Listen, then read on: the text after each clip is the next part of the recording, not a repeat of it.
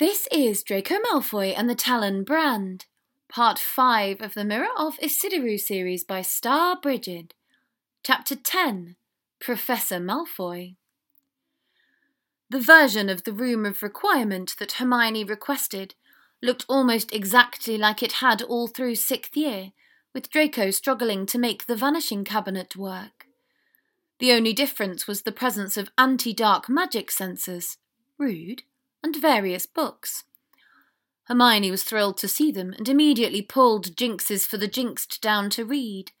After all, she did have half an hour before the others were supposed to arrive, but then she hesitated, put it down, and turned to Draco with that look like she had something to say he wouldn't like. When she said they had to talk about Harry, he assumed it was about the conversation in front of Honeydukes over who fancied who, and Hermione's continued unspoken but stubborn conviction that Harry and Draco were in love.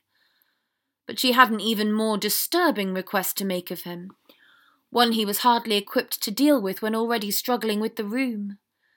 He'd been cocky about it before entering, but all his time being fine in it had been in the small, obsidian, egg shaped dueling room, not in this larger room of requirement proper. That had sent his pulse racing in a way that had him gulping down both the draughts of peace he had on hand. He still was convinced he could smell something burning, or the flesh of something burned long ago, and left, in the heaps of discarded things all about the cavernous room. Something in him said Vince's body was there, though he had just spent two hours yesterday yelling at him during Quidditch practice to stop hitting the bludgers at Greg and ineptly flirting at Millie, instead of trying to stop the chasers in their scrimmage. Those large notebooks with all the invisible ink, Hermione began. You have at least a dozen of them, don't you? And you told me once that one of them is all about occlumency. Draco regretted even explaining to Hermione what occlumency was. The last thing he needed right now was to think of that subject, and be reminded how he had learned it, why, and with whom. Yeah, uh, I have plenty of notebooks. One of them is just about blood magic. You think that means I'm any good at that, or I've ever used it? Okay, terrible example. Harry, she whispered, looking around to make sure no one was coming in, has been having terrible nightmares since the graveyard. You know that, don't you? And it's not just that, he's been getting these. these flashes. He wouldn't want me to tell you, but He's been having flashes of strange feelings, aggressive ones, from outside of himself. And when his scar hurts sometimes he can he can feel what the Dark Lord is feeling. This time it was anger. Are you sure that's not just him being depressed and blaming it on old Snakeface? Draco quipped, and Hermione silenced him with a disapproving look. Draco sat down beside her on the pillows set out on the floor picking one up to chuck at her, but her still grave face showed him she was in no mood for games. Before it was happiness, in Umbridge's office, so it definitely wasn't Harry feeling it, she said crossly. Something about his connection to the Dark Lord deepened after what happened in that graveyard. I think it must have something to do with the blood magic ritual, and there's no telling that connection doesn't go both ways. It did send a shiver through Draco, the thought of Voldemort having watched Harry give Draco a pep talk after Slytherin Quidditch tryouts were a bust, or, more seriously, watching Harry make a start at assembling Dumbledore's army. What do you want me to do about it? Draco complained, and wilted at the look she gave him. She really wasn't taking any of his bullshit these days, not when it came to something as important as the war to come. Okay, fine. I guess maybe occlumency could help. Who knows, though? This connection could operate on an entirely different plane of reference. But what? You want me to get him books on it or something, because it's not like I can teach him? Why not? Hermione protested, looking around again before whispering. You helped him with dueling, and without that he wouldn't have survived against the Dark Lord in that graveyard. She ignored Draco's attempts to tell her that trust him, Harry definitely would have, and grabbed at his hand with real fear in her eyes. He needs you, Draco. It's not good for him, having the Dark Lord in his head. I think it's changing him. Or haven't you noticed how different he's been this year? He's been more angry and depressed, Draco said, rolling his eyes, because he's been through some shit. He feels guilty the Dark Lord is back. He blames himself. Half the school thinks he's an axe murderer. Dumbledore is ghosting him. Umbridge has it in for him. OWLs are coming and he's not ready at all. And, oh, yeah, the person he likes won't reciprocate his his attachment, which is exactly why he doesn't need me all up in his head. Hermione gave him the most judgmental look. I don't know how it works, Draco, but honestly, romantic feelings, whatever they are, they really don't matter right now. What matters is the threat of the Dark Lord. Everything else is just background noise. Their friends began showing up first Ron and Luna and Neville, exclaiming how much bigger Draco had conjured this room than the one for their duel. Then the guest of honour himself appeared, and then it was Gryffindor's incoming and other houses. Perfect attendance, after Draco made a stack of his Polaroids and put each in another stack once their owner arrived. Enough of them oohed and ahed over the room that it became too much trouble to try and explain to each one no, he hadn't personally created this room, just showed it to the others. If it made everyone feel better to think Draco that powerful, let them. Draco got up but lounged against a wall in the back of the group once Hermione called the meeting to order. Everyone gave obligatory compliments to the room, and then Hermione insisted they officially elect a leader. Draco lazily raised his hand to vote Harry along with the rest, and then the name came up. Cho Chang suggested Defence Association, DA for short, as an acronym to keep it all secret, but it was Ginny Weasley's idea to suggest they make it stand for Dumbledore's army, because that's the ministry's worst fear, isn't it? she said, and earned a big laugh. Draco raised his hand numbly for the suggestion, along with everyone else, and just like that, they were all nominal soldiers in an army. He didn't know why he felt so low, just because Ginny was the one to pick that fateful name. It had been inevitable that sooner or later Ginny would come into more prominence, start doing things to gain Harry's attention, with this surely the first of many, as he fell in love with a girl who conveniently made the Weasleys his in laws and Ron his brother. And Draco belonged in the background for that, letting whatever bizarre infatuation for a Malfoy that Harry had mistaken for love wash away, and to give Harry the real thing with this pretty, clever girl. Draco could have laughed until he cried when their first task was, naturally, pairing up with each other and practicing Expelliarmus. Neville looked towards Luna, but she had already trotted over to Draco. Neville ended up with Harry instead, which at least guaranteed Harry should have the chance to demonstrate a successful disarming spell before Neville could stop him. Except there was no demonstration, bizarrely enough. Harry just told them to have at it. Wait, Luna, Draco hissed as she was in the process of raising her wand. I'm going to get you, Draco, she called joyfully. If you disarm me, Draco hissed. This is important, Luna. Just leave it. Don't touch it, or it will burn you. I'll pick it back up myself. Levitate it into your pocket if you want to keep it. I don't want your hand getting burned like Uncle Sirius's did. Okay, Luna said. Expelliarmus! Draco's wand flew neatly towards her, and she stopped it in the air rather than touch it. As Draco had suspected, she was already beyond the magical level of this club, at least at the start. Draco mm. was as well, and the hardest thing for either of them was just making sure Luna remembered not to touch Draco's wand. Around them, though, it was chaos, so much so that it was hard to be reminded of the vanishing cabinet or Fiendfyre any more. There were so many children around, preparing for war and yet not understanding what that meant, as red sparks and wands flew everywhere and laughter hung in the air like a countercurse to whatever darkness awaited them. A highlight was when Neville caught Harry unawares and managed to disarm him. I did it! Neville exclaimed. I've never done it before! I did it! Good one, Harry said, and set Neville taking turns to practice with Ron and Hermione, so he could go around inspecting the progress of all of the pairs. Good one, Neville, Luna called brightly, making Neville turn and stare. When Ron's disarming spell hit Neville, he fell right over. Harry seemed reluctant to come up to Draco and Luna, but eventually sidled over, after hitting every other pair at least twice. Hey, Harry said with an awkward little wave. Listen, Aya, I know this is way too basic for you, Draco, and maybe you too, Luna, but practice is always good, Draco said practically, and Luna bounced excitedly in place.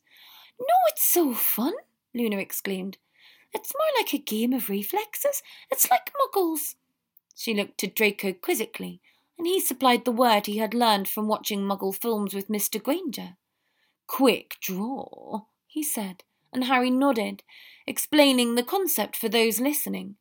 Luna's wicked quick, actually. Are you sure you're not letting her win? Harry said, in his ear, too softly for Luna to hear. No, I'm not, Draco laughed. My reflexes are shit, Harry, especially compared to yours. Let's see it then, Ron called. Draco versus Luna. Expelliarmus quick draw. Most of the others gathered around. Fred and George seemed to be trying to get together some betting quickly, but no one wanted to bet against Draco. Draco and Luna both put their wands back in their robe pockets, then grinned at each other. Okay, ready, set, go! Expelliarmus! Both Draco and Luna shouted, but Luna was just a second faster, and his wand came flying to her feet. She left it, and Draco bowed respectfully to her before picking it up himself.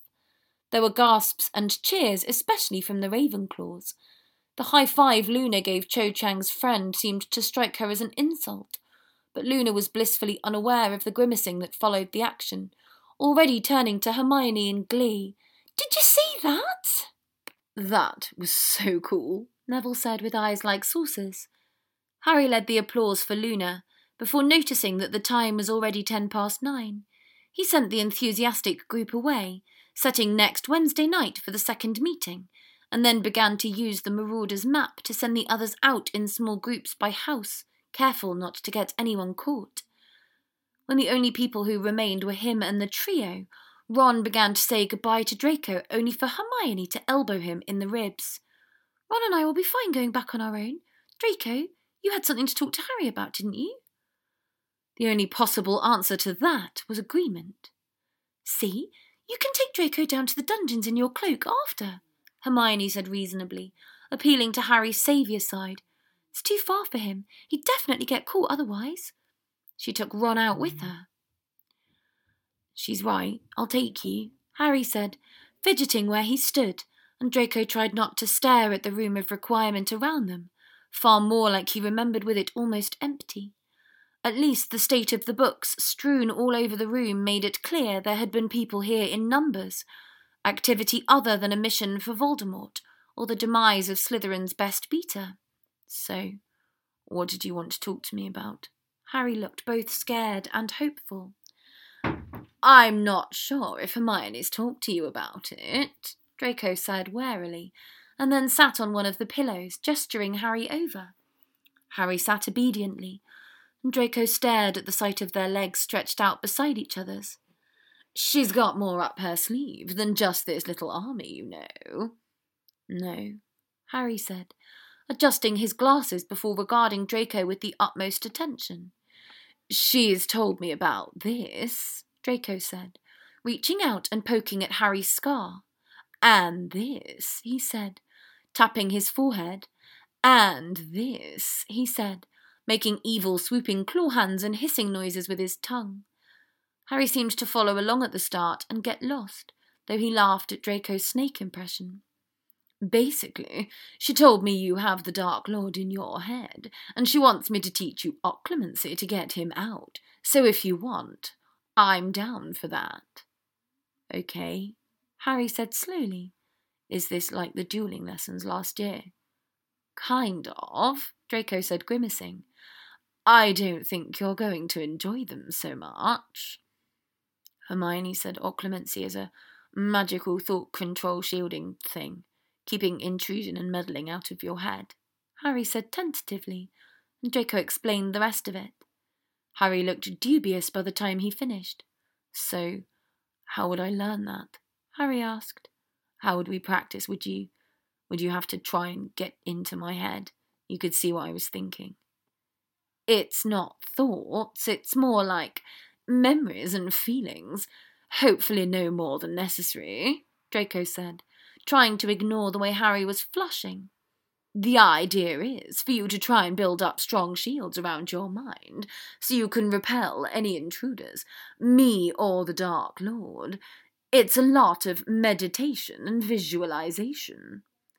That sounds awful. Harry sighed. So, you can do this. How did you learn? Draco couldn't exactly say. Aunt Bella is a hell of a teacher. Pain is a powerful motivator.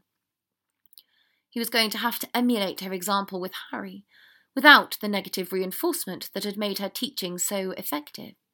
In short, he didn't have much faith in how this was going to go.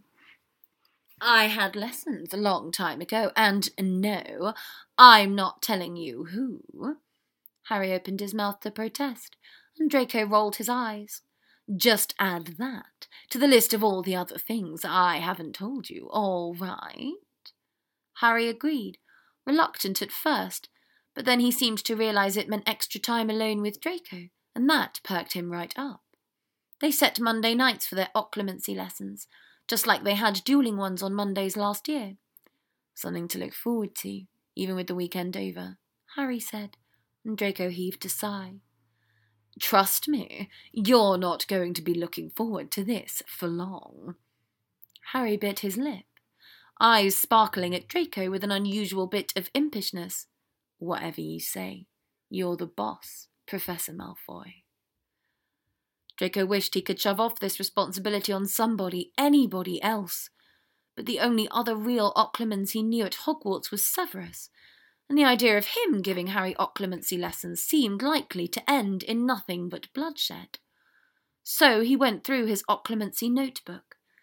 It proved to be more theory than anything useful, except some recollections of lessons and sayings he'd copied down from Aunt Bella.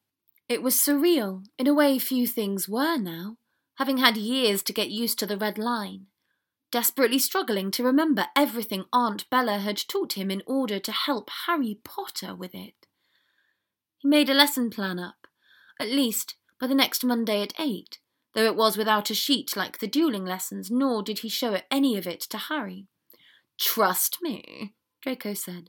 This is harder than any spell I taught you in dueling. Maybe all of them together. He didn't know if Harry's natural ability with magic could extend to magical mental discipline. He performed well in classes, but that was more raw talent than academic focus. Draco would have to hope Harry would be better at this than he feared. If not, they could be spending a lot of Monday nights together. Okay, Draco said, as they paced in front of the statue for the room of requirement. I'm going to need a small room, somewhere different from the room for DA. Maybe a fireplace, comfortable chairs, not too much decoration, somewhere easy to focus. Draco concentrated, and when the door opened, the room was very much as he had described. It was less than half the size even of the dueling room, with a fireplace towering all the way to the ceiling that looked very much, with its black snake designs, like Severus's original one pre liquid fiendfyre. Its fires were green like that charmed one, the floors and walls all dark green and bronze, with a large black rug before the fire. The only decoration was a chandelier hanging from the high ceiling, picking up some of the emerald firelight. In front of it, facing each other closely, were two tall backed plush armchairs, one green and one red. Draco walked in and took the green one, scooting it back from the red one a little further. Save the colour, it reminded him of a cross between Severus's chambers and the place in the manor where he had used to practice with Aunt Bella. Your room conjuring is so cool, Harry said wide eyed, and Draco pointed to the red chair. Harry sat down obligingly, looking more impressed by the intimate setting than the task at hand. Draco had his lesson plans stored in his head, having spent far more time thinking about this than paying attention in any of his classes today. Not great for arithmancy and ancient runes, which he was taking for the first time, but what was ever as interesting as Harry Potter? Get comfortable, Draco advised him. All the work is going to be in your mind. Draco was hardly comfortable. It was an odd kind of prolonged whiplash in his mood. The reminder of his lessons with Aunt Bella, and all the times the Cruciatus curse had awaited his failures, mixed with the feeling it put deeper in his chest to have the excuse to stare this close at Harry's lovely face, swam over by the flickering emerald brilliance of the fire. Harry sagged back in his crimson chair and followed Draco's example, kicking off his shoes before they began. Okay, said Draco. So, there are ways this is similar to resisting the Imperius Curse, which you're good at. It does involve pushing someone else's magic out of you, and having raw magical strength and strength of will can help with that. But it's also about mental calm. You can use emotions to get out from under the Imperius. The feeling of that is like defiance, right, or anger. Same as you can use other emotions to power a Patronus. But this is the opposite. You have to be able to shut yourself down entirely. Your mind has to stop being your mind. It has to be a weapon. A weapon isn't attacked. A weapon does the attacking. Draco found himself repeating Aunt Bella's first explanation to him almost word for word. He remembered her producing a slender, sharp obsidian dagger then, which glittered in the firelight. As it happened, he had a dagger of his own. He pulled out the long, pale moonstone dagger that Periander had left him, and held it up in the firelight like she had. Look at this. This is a weapon, right? Harry nodded, though the question seemed obvious. It was made to cut. Sometimes it can be sharper or duller, but that doesn't change its nature. A knife is a knife. It cuts things. It doesn't get cut. Your mind penetrates other minds it isn't broken into. If you try stabbing a knife, Draco explained, grabbing Harry's hand and pressing his index finger like another knife to the flat of the blade. All you come up with is flat metal. There's only a surface, like the front wall of a castle that can never be besieged because it's a facade. There's nothing behind. Most powerful magic starts with visualization, and that's where occlumency starts. You have to turn your mind into a blade, and a blade doesn't have feelings. The person who wields it can stab with emotion, but the knife won't feel a thing, no matter where it goes or what it does. It serves its purpose, that's all. Its only job is to stay sharp. So be a blade, or be cut, he mouthed, finishing Aunt Bella's words in his own head. Um, Harry said, tentatively raising a hand, and Draco rolled his eyes. You don't need to raise your hand, Harry. We're literally the only two people in here. Sorry, Harry said, and then forced a cheeky grin. Just don't want to interrupt you if you're not done talking, Professor Malfoy. I want to be a good student for you. Well, Draco said dryly, what does the teacher's pet have to ask Professor Malfoy? Harry looked kind of sheepish. Ah, uh, that all sounds like very deep and everything, but what does it actually mean I'm supposed to do? Is there a spell I can cast or something?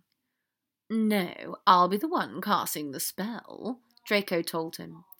Legilimens, trying to get inside your mind, and you'll be trying to get me out again. People can do legilimency. That's the name for the mental intrusion part, as opposed to the shielding against it without casting a spell sometimes, if they're strong, or they don't want to go too deep. Sometimes you won't even know your mind's been penetrated, so we'll practice use trying to stop me. But what if I want to do the penetrating? Harry blurted, and then turned beet red and fell completely silent. Draco stared at him in stunned silence himself, trying to pretend he couldn't hear the implications, then burst out laughing, leaning forward and clutching onto Harry's knees to brace himself as his shoulders shook. Bloody hell, Harry, your mind. I'm almost afraid to go in now. I'm sorry, teacher's pet, But when it comes to occlumency, I'm the only one doing any penetrating. Okay, yeah, sorry, Harry muttered and buried his face in his hands. You're not going to be able to do that. Draco laughed. Eye contact makes this work better, and I'm obviously not as powerful a legilimens as the Dark Lord, so we'll need me as strong as we can get to approximate anything like he can do to you, even from a long distance. Are you going to be in my dreams? Harry blurted. I have dreams with him. If you get in my mind, well, I have dreams of you all the time now, too? Draco fought the urge to ask, You don't even dream of me already? Instead, Draco kept his hands on Harry's knees and just stared deeply into his eyes. No reason you should. Okay, focus and try and imagine your mind as a knife. It helps you organize your memories and thoughts and emotions into separate categories, or past, present, and future. Imagination would go with future. You can do a mind palace if you want. A what? Harry asked, and Draco patiently explained. Fold them, Draco instructed after. Fold everything into the facets of the knife. That's how it works, you know. Blacksmithing, at least in the old muggle style. Folding metal over and over until it has the density to cut and stab through something. He held up the dagger, and Harry stared at it in fascination. What is that dagger? Is it magic? Where did you get it? What are all those stones? Harry, Draco sighed. The point of this exercise is focus. Right, Harry yelped. Visualization. My mind is folding into a knife blade. Right. Draco gave him as long as he needed, until he claimed he was successfully imagining his mind as a knife. You have to be imagining it's a knife from inside the knife, though. Draco advised. Not outside, looking at the knife. You know what a knife looks like, yes, but you're at a location on it, or just comprising all of it. A knife looking out at the fire, he said, turning it to show off the green reflections in his hand. The moonstone seemed to pulse into white opals in the light. If you have a consciousness separate from your visualization, that's still a presence that can be cut into. Okay, Harry said, taking a deep breath. I'm ready. When you feel me try to intrude, Draco instructed. Keep imagining your mind as the dagger, with my attempt bouncing off the surface. Or try to wield the dagger against me, pushing back to stab at the intruder and drive them out. All right? Harry nodded. Legilimens! Draco cast, and images immediately began to rush through his own head as he plunged deep into what felt like a pure golden mass of power. But the visions that lived in the marrow of that gold structure, the backbones of its construction, like nerve endings a touch triggered and sent electricity all through the web of membranes, those were anything but moments of power he saw out of Harry's eyes when he was very small, watching a similarly smaller version of that round faced blonde boy from his muggle family, the name Dudley attached to that sneering superior face, riding some bright red vehicle. The sight of it filled Harry with jealousy, with a rejection that Draco could taste so thick on his tongue it was like bile corroding it. The bicycle turned to a dog a hideous great dog with the name Ripper attached, which was soon moving faster than the bicycle, chasing Harry when he was taller along suburban grass, until Harry ran into a tree and was scrambling up out of the way to the sound of his whole family's derisive laughter. The repulsive, wet animal smell of the dog's saliva hanging in the air as Ripper panted up the tree after Harry, eager to bite onto what even the dog could tell was the unwanted one of the family. With the memories coming in faster flashes, Draco felt a pair of fingers, smaller and stubbier, gripping into the edge of a stool with the entire great hall before Harry watching, blocked off by the dark felt of the sorting hat over his own vision. Draco could hear Harry's voice in his own head chanting, Not Slytherin, not Slytherin, not Slytherin. Not Slytherin, eh? said the voice of the hat. Are you sure? You could be great, you know. It's all here in your head, and Slytherin will help you on the way to greatness. Expecto Patronum! Harry yelled, standing alone at the entrance to Slytherin House, while screams of terror resounded from inside.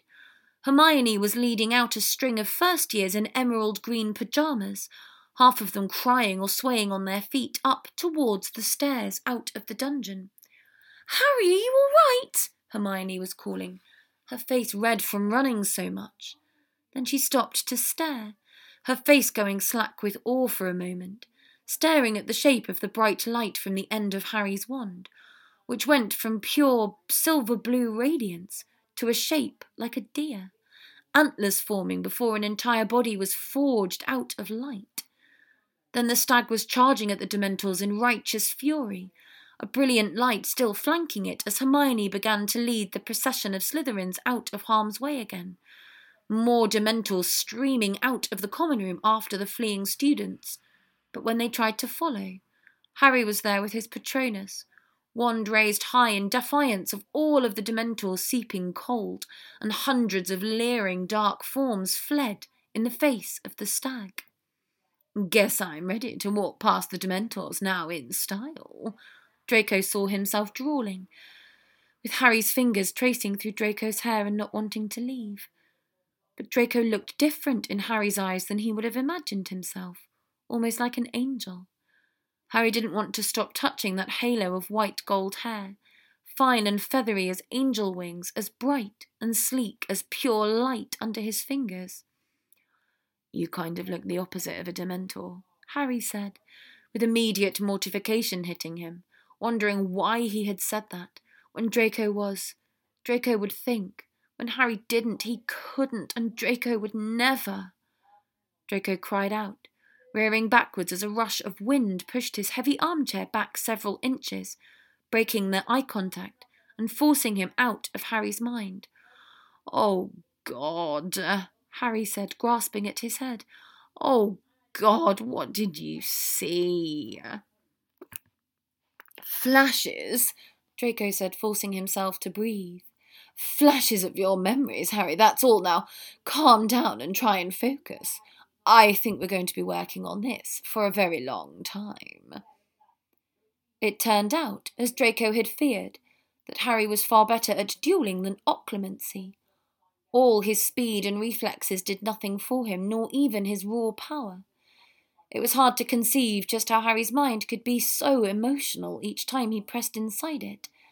Though Harry sometimes muttered things about Draco making it worse, saying it was just impossible to focus around Draco. Draco called that a weak excuse and kept on pushing. Occlumency lessons seemed lackluster to him without punishments, in truth. Draco wondered if they would be progressing more if he had been replicating Aunt Bella to a T, but that wasn't an option. So they maintained a small pace of improvement, if any. Harry was turning out better at bursts of uncontrolled magic to get Draco out than doing it mentally himself, and the Dark Lord was not going to be present for those physical bits of magic, at least for the most part. Nor was he likely to strike when Harry had any of the awareness needed to explode in retaliation, coming instead when he was unawares or asleep. DA was more successful in comparison, with Harry visibly growing into his role as a defence teacher. He was already better than any they'd had but Remus, and Harry had Remus's example to remember, as they met once a week on various days to learn more defence spells. Hermione had gotten them the DA coins with the protean charm on them to signal meetings. Draco took and used his without protest, trying and mainly succeeding at not thinking of how he'd used the charm himself with an imperious Madame Rosmerta. Generally, he was content taking a backseat role, hoping to blend in so much he could eventually just stopped coming, and the only person who would have noticed he was gone was his usual partner, Luna, which would mean Neville would finally have a partner. Luna was the first one of their partnership to bail, though, skipping a meeting near the end of October with the excuse she wasn't feeling well. Draco harangued her about it until Hermione pulled him aside into the stacks and hissed that Luna was having terrible menstrual cramps, at which Draco apologised and quickly left it alone. It meant that Draco and Neville were paired up, and, as it so happened, today they were to be learning the reductor curse. Great. At least it would likely be a speedy death. The opposite problem was in play, though, as he and Neville floated objects before each other. Draco would cleanly reduce his to smithereens, only for the one Draco floated Neville to just hang there in infinite suspension, occasionally twisting or letting out a little smoke. Draco forced Neville through a very minute, centimetre by centimetre practice of the form of the wand motion, then the pronunciation of the incantation, and then on to ways to safely increase the amount of magical power he was putting behind a spell. But Draco concluded by the end of the frustrating meeting that the issue was not magical but mental. I probably just scare you too much, Neville. You'll do fine next time if you're paired with Luna, Draco told him as they headed towards the exit. They had to mill around, waiting for Hermione with the Marauder's map to direct them out in turn. But being paired with Luna scares me even more, Neville said softly, and Draco had to pretend he hadn't heard that. Are you scared of hurting me? Draco asked skeptically. Or scared of what I'll do in retaliation with it if you hurt me. Or just like, I don't know, scared of explosions. Because you are scared, Neville. That much I can tell. I haven't spent four years watching you cringe away from Professor Snape in potions class, not to know what it looks like when you're afraid. I don't know, Neville exclaimed, looking frustrated to the point of tears. I don't know, I just. Hermione, can I please just go? Oh, no, you don't, Neville drawled, and hauled Neville back in by his collar. Harry, he called, and Harry looked sulky but obeyed when Draco asked for him to leave them there and leave him his cloak. Why are we staying in your conjured room? Neville asked nervously. Are you going to conjure something to punish me because I can't do Reducto, or for always being so scared when I'm supposed to be a Gryffindor? We're going to have a conversation, Draco said, and Neville stared in incomprehension. A discussion, man to man. We're going to sit down and talk about feelings, Neville Longbottom. Neville stared at him suspiciously. I feel like you're just saying that, he said slowly. But then you're just going to curse me. That would make more sense. And yet, Draco said languidly, here I am, and sat himself on one of the cushions, pulling a pile against the wall for them to sit on together like he sometimes did with Harry. It was far more relaxing with Neville. The hyper awareness of the location of every one of his limbs was missing. Sit here waiting for you to talk to me. Come, young Gryffindor, unburden yourself to Professor Malfoy. Neville sat down, though he looked relieved when the pillows did nothing to him for sitting on them, as if not being cursed was not a right but a privilege when it came to hanging out with Draco Malfoy. Which was rich, given that Neville had gotten stink sap in Draco's hair and suffered no less than a mild tongue lashing. Really, Draco should have, at the very least, removed at least one of Neville's eyeballs from their sockets, temporarily, for such an offence. What do you want me to say? Neville asked. That curse is scary. I'm worried I'll hurt someone, and you told me once you were sure I belonged in Gryffindor, that it would just take time, but I'm still so scared of everything. I'm sorry I don't even know why I'm in Gryffindor. Did the hat not tell you why? Draco asked curiously. You almost had a hat stall, didn't you? You and Hermione both took a while, and hey, mine took way longer, so no judgment here. What was it between Gryffindor and Hufflepuff? How did it end up giving you Gryffindor? What was yours between? Neville asked stubbornly. Tell me first.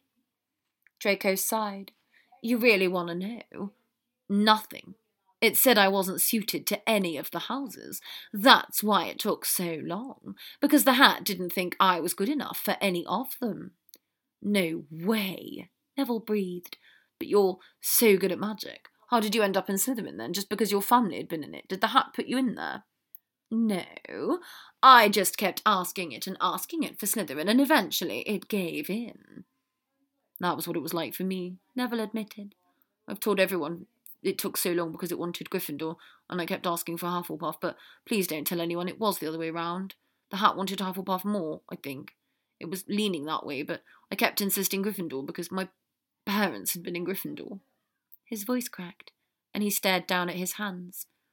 I've thought so many times I've made a mistake, that I would have fit in better in Hufflepuff, but I wanted to be like my parents. Draco's throat went tight. Frank and Alice Longbottom, he said, compelled despite himself to offer some small show of respect.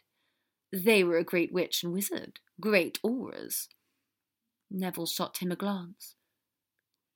Do you, you, oh no, you, you know what happened to them, don't you? he said, voice breaking again, and first his hands began to shake, then his shoulders. Draco had had no idea Neville would be this sensitive about his parents. It just made him feel worse, as if Draco had personally been the one to take from them. I do, Neville. I'm sorry. You know who my family is. I knew before I ever met you, but I've never said anything to anyone, not even my cousin. Please don't, Neville said, looking up suddenly with tears in his eyes.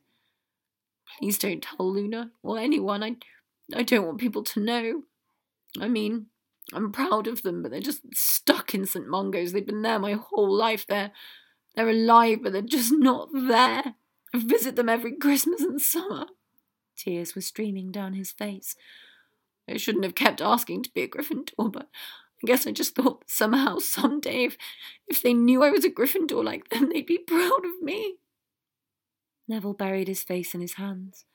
A miserable, guilty impulse made Draco reach out and rub Neville's back, as comforting as a Malfoy could ever be. The Slytherins know, Draco said suddenly, remembering. He knew it would make it worse, but he had to tell Neville. He should have when it happened, but he'd been too wrapped up in his own self pity. All the Slytherins in my year know. Neville's gaze lifted up in alarm. Did you tell them? No, Draco said grimly. The fake Mad Eye Moody did. Last year in defence class, just the Slytherins in my year. He hastened to add, as if that made it any better. But they won't talk about it. I made them promise not to. Neville looked so unjustifiably grateful it was agony to behold. Thank you, Draco. Can't believe you would do that for me. It all came out then, as Draco's self preservation instincts were superseded by something deeper. He reached into his pocket, pulled out the Talon wand, and laid it before him. No, Neville, don't think I'm that selfless. I did it for myself. Crouch was talking about it because this is the wand that did it to your parents. Neville's face took a long time to process the information as he tried to wipe tears away to look properly. Once he did, he looked no more comprehending. No, isn't that your wand, Draco? It's got that bent shape no one else's has. It's definitely yours. Neville, Draco said, digging his nails into his palms and forcing out the words. That wand was in my family. I used it before I ever got a wand of my own, and it chose me. It's the only wand that works for me.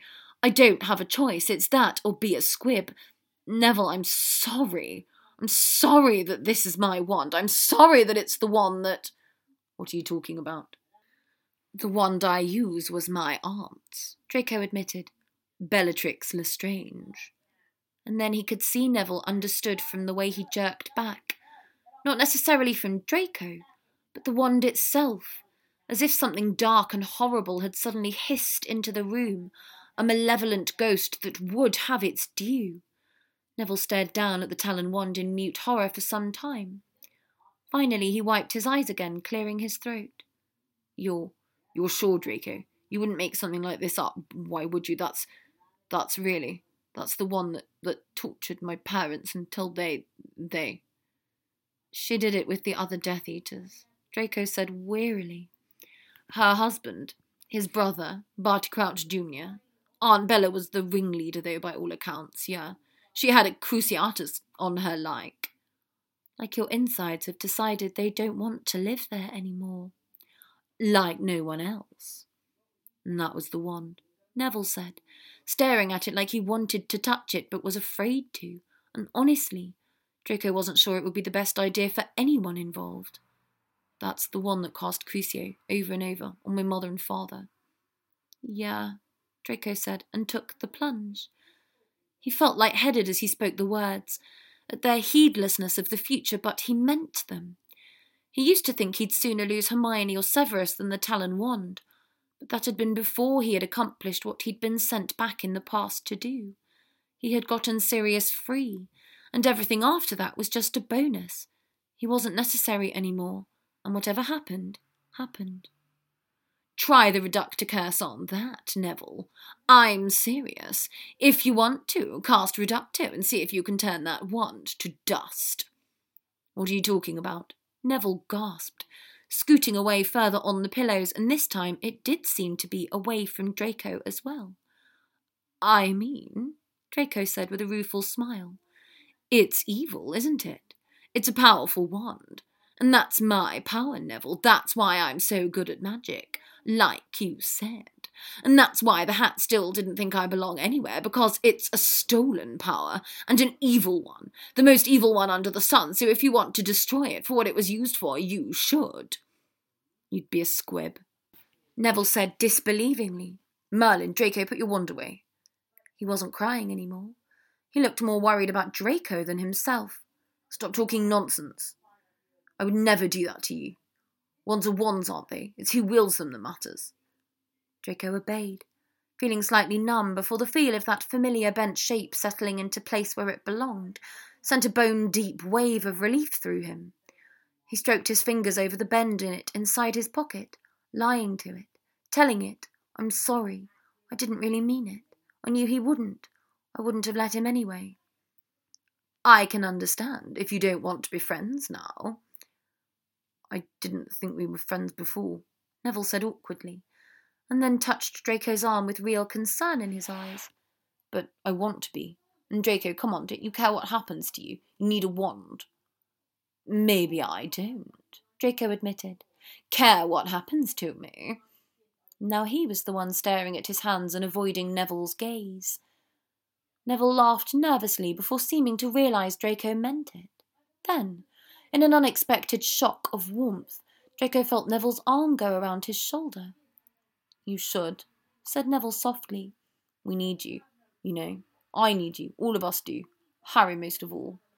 Because I have this fucking wand! Draco snapped, looking up glaring. But his temper didn't make the skittish Neville pull back for once. No, Neville said with a very Gryffindorish faith in his eyes, because you're the one who makes us feel brave. Quadrorum, Draco cast. As usual, he was greeted by a chorus of groans, but Draco had to admire the effect of the golden grid across the night air, making him grateful for the easy application their late night practices gave it. Not to mention the increased secrecy, but Draco had cast a caterwauling charm as always in the distance, to make anyone coming within eyeshot of their preparations. With the match tomorrow afternoon, it was all the more vital. Once they were finished running the plays and finished their scrimmage with Blaise, flown up to play a fourth chaser and even up the numbers. Draco called them all over with his customary phrase, Hey, King Snakes! He waited for Blaise, who could honestly be considered their tactical adviser or assistant manager, to fly over to join them. Okay, Draco said with preamble. I'm not going to give some big speech. That's for tomorrow, and I can promise you, King Snakes, it will be one for the history books, but we're all tired and hungry, which is why. On cue, the gold grid disappeared, to be replaced by a bright, cheery pink light from below. I'll let Dobby do the talking. Hey, Dobby! Vince and Greg cheered without reservation. The others were still dubious about having an elf attend so many of their practices, at first distrusting his secrecy, and then just admitting they found it demeaning and a bit creepy. But when Dobby had started bringing them all extra snacks for strength building and musculature development, Vince and Greg had come quickly over to thinking him one of their very favourite people. What was really astonishing this time was that Dobby wasn't alone in hauling a table and chairs for them. One elf was apparating in furniture with him, while a smaller elf was snapping her fingers over and over, making the large pomegranates they ate for the antioxidants appear in their glorious powdered sugar covered forms on the waiting plates. Draco didn't recognize the elves with Dobby, though they looked vaguely familiar. But Pansy seemed to, approaching the three elves slowly, while the others hustled to their places to protect their pomegranates from Vince and Greg, a custom learned out of dire necessity. Blaise nobly protected his girlfriend's pomegranate for her, as he often had to even with her there. Pansy was tired to the bone after practice. She usually was. She and Astoria had lacked much of the physical conditioning needed to play chaser this often, and she was taking longer than Astoria to get into shape. But her exhaustion didn't keep her from breathing out in disbelief. Wookie? Nissy? Mistress Pansy! Nissy exclaimed, before clamping a hand over her mouth and looking bashful. Wookie took her hand and they solemnly bowed together, saying, Mistress Pansy, Mistress Pansy, in reverent tones that got the rest of the team's attention.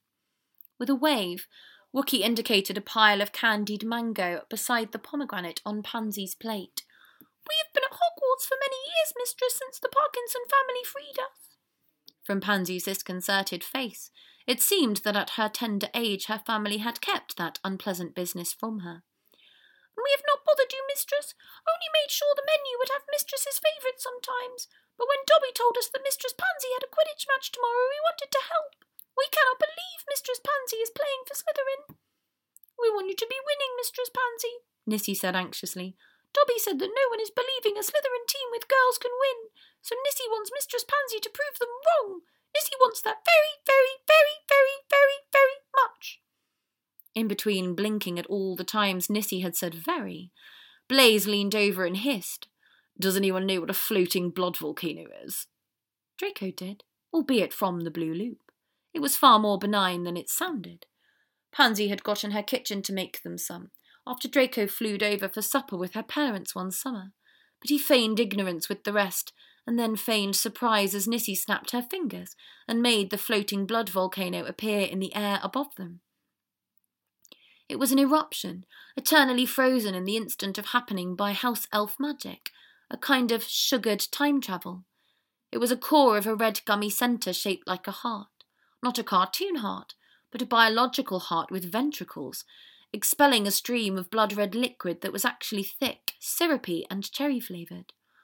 Nissy was happy to float it around to let all the Slytherins have licks at the strands of cherry hovering in the air, which grew more delicious as the night air around them made it progressively colder. Draco had to huffily remind them to eat their pomegranates as well. You just want the seeds for your rituals, Blaise drawled, as Draco began to pick out the seeds from the fruits that clearly weren't going to get eaten like Pansy's. We've all seen you with your nose stuck in that demon goddess book, Theo said, and Draco shot a frantic glance over at Dobby, making Theo laugh. What, Draco? You're the one who said we can trust him not to spill all our team secrets. Now you're worried he'll tell your Gryffindor friends about your secret blood magic.